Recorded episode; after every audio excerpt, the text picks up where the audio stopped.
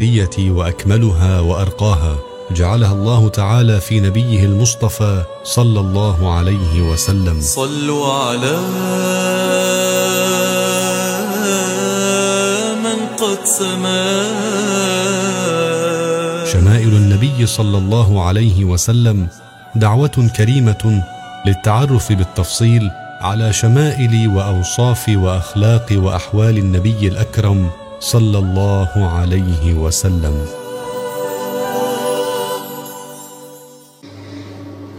الحمد لله رب العالمين له النعمة وله الفضل وله الثناء الحسن. صلوات ربي وسلامه على سيدنا محمد وعلى آله وصحبه الطيبين الطاهرين. الله أسأل أن يوفقنا لما يحبه ويرضاه ويرزقنا حسن النية وحسن العمل وحسن التاسي برسول الله صلى الله عليه وسلم.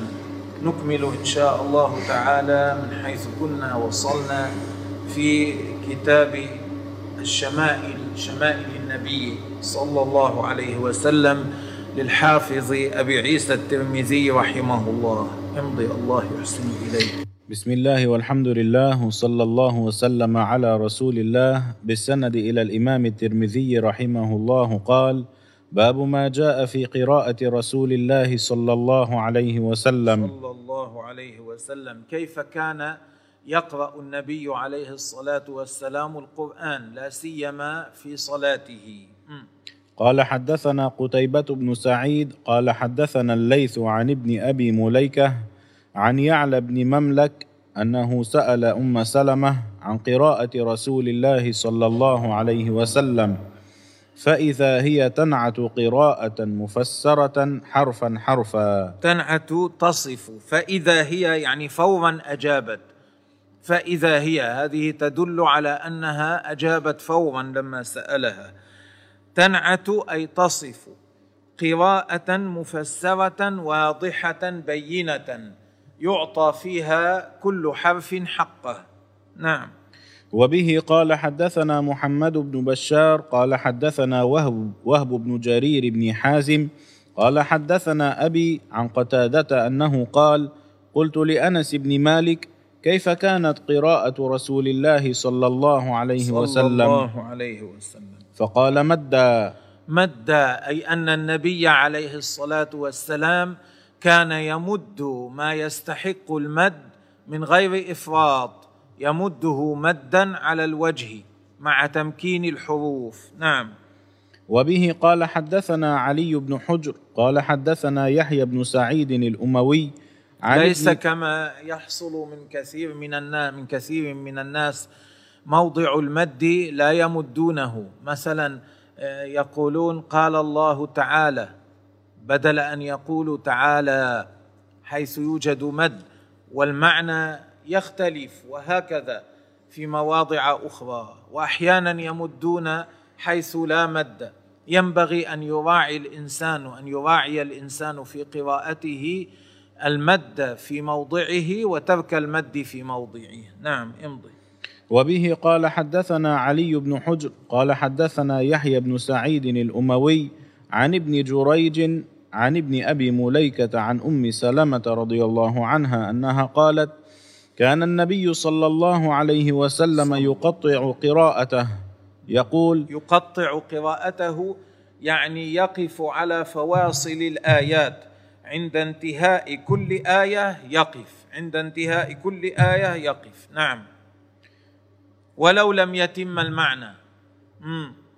يقول الحمد لله رب العالمين. ثم يقف ثم يقول الرحمن الرحيم. ثم يقف وكان يقرأ ملك يوم الدين. في نسخ الشمائل كلها المذكور مالكي بالمد وهو خطأ. وقد ذكره الترمذي على الصواب في الجامع في سننه. القراءة هنا ملكي من غير مد. قولنا خطأ. يعني في هذه الرواية الرواية ملكي وإلا يجوز أن يقرأ في القرآن ملك يوم الدين ومالك يوم الدين.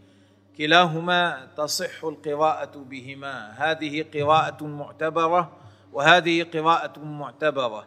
لكن في هذه الرواية الرواية بلفظ ملكي ليس بلفظ مالكي تفضل حبيبي. وبه قال حدثنا قتيبة قال حدثنا الليث عن معاوية بن صالح عن عبد الله بن أبي قيس أنه قال سألت عائشة رضي الله عنها عن قراءة النبي صلى الله عليه وسلم أي في قيام الليل سألها عن قراءته في صلاته في الليل. أكان يسر بالقراءة أم يجهر. قالت كل ذلك قد كان يفعل. كل ذلك قد كان يفعل أي أنه أحيانا كان يسر في قراءته وهو يقرأ في الليل أحيانا يجهر. هكذا من يقوم في الليل يصلي صلاة الليل أحيانا يسر أحيانا يجهر كما كان يفعل النبي عليه الصلاة والسلام. قد كان ربما أسر وربما جهر. فقلت الحمد لله الذي جعل في الأمر آه سعة نعم آه هذا أسهل. أحيانا يسر أحيانا يجهر هذا أوسع. نعم. وبه قال حدثنا محمود بن غيلان قال حدثنا وكيع قال حدثنا مسعر عن أبي العلاء العبدي عن يحيى بن جعدة عن أم هانئ رضي الله عنها أنها قالت كنت أسمع قراءة النبي صلى الله صلى عليه الله وسلم عليه بالليل وأنا على عريشي. أي وأنا على سريري وأنا على فراشي. كانت وهي على فراشها تسمع قراءة النبي عليه الصلاة والسلام وهو يصلي في الليل. معناه كان عليه الصلاة والسلام يجهر أحيانا في صلاة الليل. نعم. وبه قال حدثنا محمود بن غيلان قال حدثنا أبو داود قال حدثنا شعبة عن معاوية بن قرة قال سمعت عبد الله بن مغفل يقول رأيت النبي صلى الله عليه وسلم على ناقته يوم الفتح وهو يقرأ إنا فتحنا لك فتحا مبينا ليغفر لك الله ما تقدم من ذنبك وما تأخر قال فقرأه ورجع رجع يعني حسن قراءته وتلاوته تحسينا حاصلا بسبب أريحية. هذه الأريحية تكون عن سرور وانشراح وقد كان النبي عليه الصلاة والسلام على هذه الحال عند فتح مكة عليه صلاة الله وسلامه. وليس المراد بالترجيع هنا رجع ترجيع المغنين الذي يعملونه لأجل آه، لأجل الصوت والطرب ونحو ذلك. لا إنما رجع معناه حسن صوته بالقراءة حسن القراءة تحسينا ناشئا عن هذه الأريحية التي تكون في النفس. هذا معناه. ليس ليس الترجيع المتكلف ذاك الترجيع المتكلف مذموم الذي يفعله المغنون. نعم. قال وقال معاوية بن قرة لولا أن يجتمع الناس علي لولا أنني أخاف أن يجتمع الناس علي حولي. لأخذت لكم في ذلك الصوت. لكنت قلدت لكم ذلك الصوت. كيف قرأ النبي عليه الصلاة والسلام؟ أو قال اللحن. أي اللحن بمعنى الصوت هنا. بمعنى الكلام بمعنى القراءة نعم. وبه قال حدثنا قتيبة بن سعيد قال حدثنا نوح بن قيس الحداني عن حسام بن مصك عن قتادة نسبة إلى حدان قبيلة. نعم. عن حسام بن مصك عن قتادة أنه قال ما بعث الله نبيا إلا حسن الوجه حسن الصوت. كل نبي من الأنبياء كان حسن الوجه حسن الصوت. نعم. وكان نبيكم صلى الله, صلى عليه, الله وسلم عليه وسلم. حسن الوجه حسن الصوت. نعم. وكان لا يرجع. وكان لا يرجع يعني الترجيع المتكلف الذي يفعله المغنون هذا كان لا يرجعه عليه الصلاة والسلام. أما ترجيع تحسين القراءة الذي لا تكلف فيه الناتج عما يكون في النفس من السرور والأريحية فهذا كان يحصل منه. عليه الصلاة والسلام. نعم. وبه قال حدثنا عبد الله بن عبد الرحمن قال أخبرنا يحيى بن حسان قال حدثنا عبد الرحمن بن أبي الزناد عن عمرو بن أبي عمرو عن عكرمة عن ابن عباس أنه قال كانت قراءة النبي صلى الله صلى عليه الله وسلم عليه وسلم. ربما يسمعها من في الحجرة وهو في البيت. إيه، من في الحجرة يعني في صحن البيت. النبي يكون في في داخل البيت وإذا كان إنسان في صحن الحجرة أحيانا يسمع قراءة النبي عليه الصلاة والسلام وهو يقرأ في الليل في صحن البيت كان يسمعه. هذا يدل على أنه كان يجهر في بعض قراءته في الليل في بعض صلاته بالليل عليه الصلاة والسلام. نعم. باب ما جاء في بكاء رسول الله صلى الله عليه وسلم. إيه، هذا في هذا الباب متعلق بما ببعض ما ورد من بكاء النبي عليه الصلاة والسلام ما روي في بكائه صلى الله عليه وسلم. نعم. وبه قال حدثنا سويد بن نصر قال حدثنا عبد الله بن المبارك عن حماد بن سلمة عن ثابت عن مطرف وهو ابن عبد الله بن الشخير عن أبيه أنه قال أتيت رسول الله صلى الله عليه وسلم الله عليه وهو يصلي ولجوفه أزيز. الأزيز صوت غليان الماء هذا الأزيز. صدره كأن فيه ماء يغلي. نعم. ولجوفه أزيز كأزيز المرجل. المرجل هو القدر من نحاس أو نحو ذلك يكون فيه الماء يعني صوته صدره فيه صوت كمثل غليان الماء في القدر من بكائه عليه الصلاة والسلام. نعم إم- من البكاء. نعم. وبه قال حدثنا محمود بن غيلان قال حدثنا معاوية بن هشام قال حدثنا سفيان عن الأعمش عن إبراهيم عن عبيده عن عبد الله بن مسعود أنه قال قال لي رسول الله صلى, الله, الله عليه عليه وسلم اقرأ علي. يعني كان النبي عليه الصلاة والسلام في مجلسه وقال لابن مسعود اقرأ علي القرآن أريد أن أسمع منك القرآن. بعض العلماء قال يؤخذ من هذا أنه يستحب أن يقرأ القرآن في مجلس العلم. إذا كان مجلس علم شيء حسن أن يقرأ فيه شيء من القرآن. نعم. فقلت يا رسول الله أقرأ عليك وعليك أنزل. ها أنا أقرأ عليك أمامك وقد أنزل القرآن عليك. مم. قال إني أحب أن أسمعه من غيري. نعم. فقرأت سورة النساء حتى بلغت وجئنا بك على هؤلاء شهيدا. قال فرأيت عيني رسول الله صلى الله عليه وسلم تهملان. تهملان تسيل دموعهما. يعني من البكاء. نعم. وبه قال حدثنا قتيبة قال حدثنا جرير عن عطاء بن السائب عن أبيه عن عبد الله بن عمرو قال انكسفت الشمس يوما على عهد رسول الله صلى الله صلى عليه الله وسلم. عليه وسلم. فقام رسول الله صلى صلى الله عليه وسلم. يصلي حتى لم يكد يركع. يعني أطال في القيام هذا معناه. مم. ثم ركع فلم يكد يرفع رأسه. أي أطال في الركوع. نعم. ثم رفع رأسه فلم يكد أن يسجد. إيه، أطال في القيام. ثم سجد فلم ثم يكد. سجد. في هذه في صلاة الكسوف في صلاة كسوف الشمس يكون ركوعان. النبي عليه الصلاة والسلام في الركعة الواحدة يكون ركوعان. وقتها قرأ ركع اعتدل ثم ركع ثم اعتدل ثم سجد.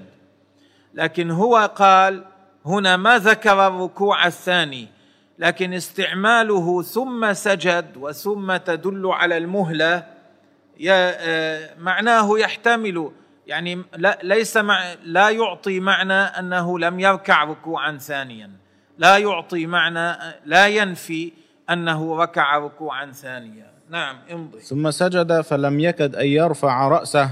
مم. ثم رفع رأسه فلم يكد أن يسجد. أيضا أطال يعني هذا هو أطال في الجلوس بين السجدتين أطال كما أطال في السجود. نعم. ثم سجد فلم يكد أن يرفع رأسه. أطال. فجعل ينفخ ويبكي يخرج يخرج الهواء من فمه ويبكي عليه الصلاة والسلام. نعم. ويقول رب ألم تعدني ألا تعذبهم وأنا فيهم؟ وما كان الله ليعذبهم وأنت فيهم. إيه، لأجل هذه الآية يقول النبي عليه الصلاة والسلام لأن كسوف الشمس آية عظيمة. النبي عليه الصلاة والسلام يقول يا رب لا تعذبهم أنا فيهم أنت وعدت الا تعذبهم وأنا فيهم. نعم. رب ألم تعدني ألا تعذبهم وهم يستغفرون؟ إيه، وما كان الله معذبهم وهم يستغفرون لأجل هذه الآية أيضا. نعم. ونحن نستغفرك. فلما صلى ركعتين انجلت الشمس فقام فحمد الله تعالى وأثنى خطب عليه. بعد أن صلى خطب نعم. فحمد الله تعالى وأثنى عليه ثم قال إن الشمس والقمر آيتان من آيات الله. في بعض في بعض الروايات زيادة لا لا ينكسفان لموت أحد ولا لحياته. نعم. فإذا انكسفا آيتان أي عظيمتان. إن الشمس والقمر آيتان أي عظيمتان من آيات الله. نعم. فإذا انكسفا فافزع فافزعوا إلى ذكر الله تعالى. فافزعوا أي فالجأوا إلى ذكر الله تعالى أي إلى الصلاة. كما في رواية أخرى. يبين أن ذكر الله هو الصلاة. في بعض المواضع يكون ذكر الله معناه الصلاة. نعم. وبه قال حدثنا محمود بن غيلان قال حدثنا أبو أحمد قال حدثنا سفيان عن عطاء بن السائب عن عكرمة عن ابن عباس رضي الله عنهما أنه قال أخذ النبي صلى الله عليه وسلم ابنة له تقضي. تقضي أي تخرج روحها. أشرفت على الموت. نعم فاحتضنها. احتضنها جعلها في حضنه عليه الصلاة والسلام. فوضعها بين يديه فماتت وهي من وهي بين يديه. فصاحت أم أيمن. صاحت أم أيمن حاضنة النبي عليه الصلاة والسلام صياحا على هيئة الجزع لمصيبة الموت. نعم. فقال يعني النبي صلى الله عليه وسلم أتبكين عند رسول الله؟ أتبكين هذا البكاء الممنوع منه؟ أتبكين بهذه الطريقة الممنوع منها أمام النبي أيضا؟ نعم. فقالت ألست أراك تبكي؟ آه، قالت أنت تبكي أيضا. مم. قال إني لست أبكي. أنا لست أبكي مثلك آه، بطريقة ممنوعة. نعم. إنما هي رحمة. إيه، إنما أبكي رحمة لها. مم. إن المؤمن بكل خير على كل حال. إن المؤمن الكامل يكون على خير بكل حال. في أحواله الغالب عليه أنه كيفما تقلبت به الأحوال يكون على خير. إن نفسه تنزع من بين من بين جنبيه وهو يحمد الله عز وجل. حتى إنه عند النزع عندما تقبض روحه يكون يحمد الله تبارك وتعالى. ومن هذا ما روي عن الجنيد رضي الله عنه أنه حين قبضت روحه في حال النزع لما قرب موته دخل عليه إنسان وجده يصلي. قال ما هذا؟ يعني آه، وجده يصلي. فلما أنهى آه، ما كان آه، الركعتين اللتين كان يصليهما مد رجله ما عاد يستطيع إلا أن يمدها. فقال رجل ما هذا؟ هذا الرجل قال ما هذا؟ قال نعم الله. ثم دخل في الصلاة. فاستمر يصلي على هذه الحال وروحه تنزع رضي الله تعالى عنه. مصداق حديث رسول الله صلى الله عليه وسلم. هكذا حال المؤمن. وبه قال حدثنا محمد بن لا بشار ينفك عن حمد الله وشكره المؤمن الكامل في أحواله كلها في أغلب أحواله يكون على حال الشكر لله لا يستعمل نعم الله في معصية الله ويحمد الله تعالى على نعمه. نعم امضي. وبه قال حدثنا محمد بن بشار قال حدثنا عبد الرحمن بن مهدي قال حدثنا سفيان عن عاصم بن عبيد الله عن القاسم بن محمد عن عائشة رضي الله عنها أن رسول الله صلى الله صلى عليه الله وسلم قبل عثمان بن مظعون وهو ميت وهو يبكي أو إيه قال عثمان بن مظعون من سادة المهاجرين رضي الله عنهم. وهو ميت وهو يبكي أو قال عيناه تهراقان. إيه ينزل منهما الدمع. أي يبكي. مم. وبه قال حدثنا إسحاق بن فيدل منصور. هذا على أن البكاء عند موت الميت لا بأس به. إنما الذي منعوا منه البكاء البكاء على صورة الجزع وعدم الصبر. هذا الذي منعوا منه. نعم. وبه قال حدثنا إسحاق بن منصور قال أخبرنا أبو عامر قال حدثنا فليح وهو ابن سليمان عن هلال بن علي عن أنس بن مالك رضي الله عنه أنه قال شهدنا ابنة لرسول الله صلى, الله, عليه وسلم. وسلم. شهدنا دفنها يعني. ورسول الله صلى الله عليه الله وسلم. جالس على القبر. أي عند القبر. فرأيت عينيه تدمعان. فقال أفيكم رجل لم يقار في الليلة؟ إيه، أفيكم رجل لم يقار في الليلة؟ هذه البنت هي أم كلثوم رضي الله عنها. ومن قال رقية فقد وهم. أم كلثوم رضي الله عنها توفي كانت زوجة عثمان. وكان عثمان رضي الله عنه في تلك الليلة قد جامع أمة له.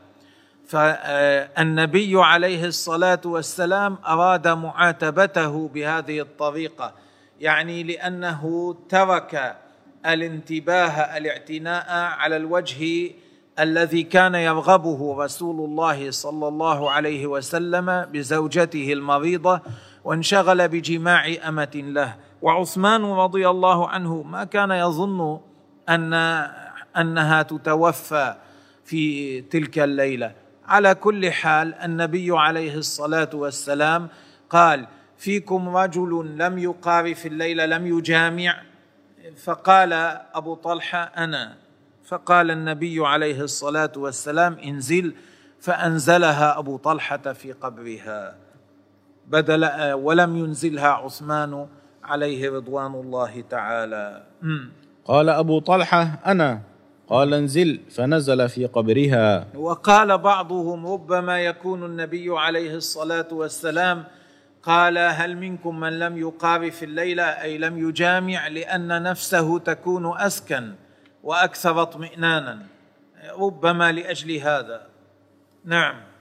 باب ما جاء في فراش النبي صلى الله عليه وسلم. هذا الباب معقود لبيان كيف كان فراشه صلى الله عليه وسلم. الشيء الذي كان ينام عليه. نعم. وبه قال لا, لا يظن أحد أن المراد بفراشه شيء فخم كما هو بعض الفرش في أيامنا التي تكون للأسرة ينام عليها. لا ليس هك ليس كذلك. الآن إن شاء الله يظهر. نعم.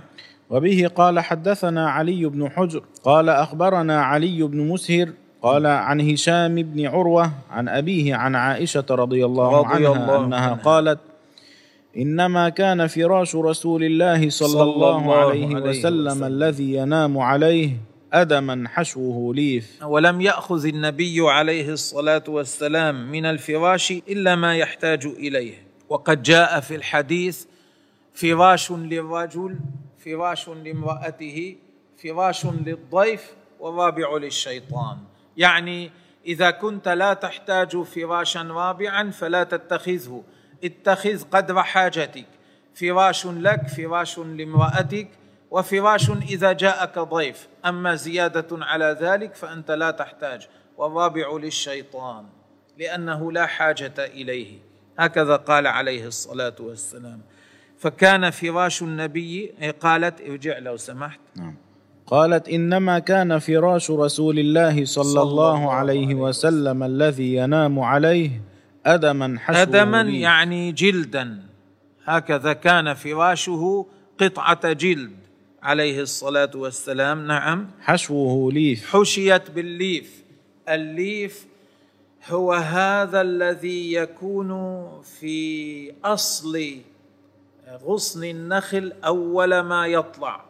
أول ما يطلع غصن النخل يكون في أصله شيء عليه.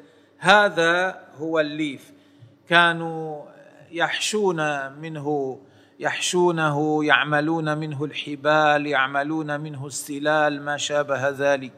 هذا هو الليف المعروف عندهم فكان فراشه كان فراشه عليه الصلاة والسلام جلدا حشي من هذا الليف. الله.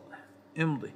وبه قال حدثنا أبو الخطاب زياد بن يحيى البصري قال حدثنا عبد الله بن ميمون قال حدثنا جعفر بن محمد عن أبيه أنه عن قال أبيه يعني عن محمد الباقر نعم. سئلت عائشة رضي الله عنها رضي الله ما. كان فراش رسول الله صلى الله عليه وسلم. في بيتك. قالت من أدم حشوه من ليف كما ذكر قبل كما في الذي قبله. الحديث الذي قبله. مم. وسئلت حفصة ما كان فراش رسول الله صلى الله, صلى الله عليه عليه وسلم, وسلم. في بيتك؟ مم. قالت مسحا. مسحة يعني ثوب خشن من صوف قطعة صوف. نعم. نثنيه ثنيتين. قطعة منسوجة من صوف خشن. نثنيه ثنيتين. نعم. فينام عليه. مم. فلما كان ذات ليلة قلت لو ثنيته أربع ثنيات كان أوطأ له. إيه، أكثر راحة له أكثر وطاءة له يرتاح أكثر. نعم. فثنيناه له بأربع ثنيات. فلما أصبح قال ما فرشتموني الليلة؟ ما فرشتموني الليلة؟ ما الذي وضعتم لي فراشا الليلة؟ هذا غير فراشي الذي اعتدته. قلنا هو فراشك. إلا انا ثنيناه بأربع ثنيات بدل ثنيتين جعلناه أربع ثنيات وهو فراشك الذي تنام عليه. نعم. قلنا هو أوطأ لك. هي أكثر راحة لك. قال ردوه لحاله الأولى. الله. فإنه منعتني وطاءته صلاة الليلة. إيه، منعتني وطاءته صلاة الليلة. ما استيقظت على الوجه الذي أريد للصلاة في الليل بسبب وطاءته. ردوه كما كان. على عكس ما يفعل أكثر الناس. أكثر الناس يسعون أن يكون فراشهم أكثر راحة. ثم أكثر راحة. ثم أكثر راحة. والنبي عليه الصلاة والسلام إنما أراد أن يكون فراشه كما كان ثنيتين حتى لا يكثر من النوم. عليه صلاه الله وسلامه. الهمنا الله تعالى حسن الاقتداء به صلى الله عليه وسلم؟ والله تعالى أعلم. شمائل النبي صلى الله عليه وسلم أجمل الصفات البشرية وأكملها وأرقاها جعلها الله تعالى في نبيه المصطفى صلى الله عليه وسلم. صلوا على من قد سما شمائل النبي صلى الله عليه وسلم دعوة كريمة للتعرف بالتفصيل على شمائل وأوصاف وأخلاق وأحوال النبي الأكرم صلى الله عليه وسلم.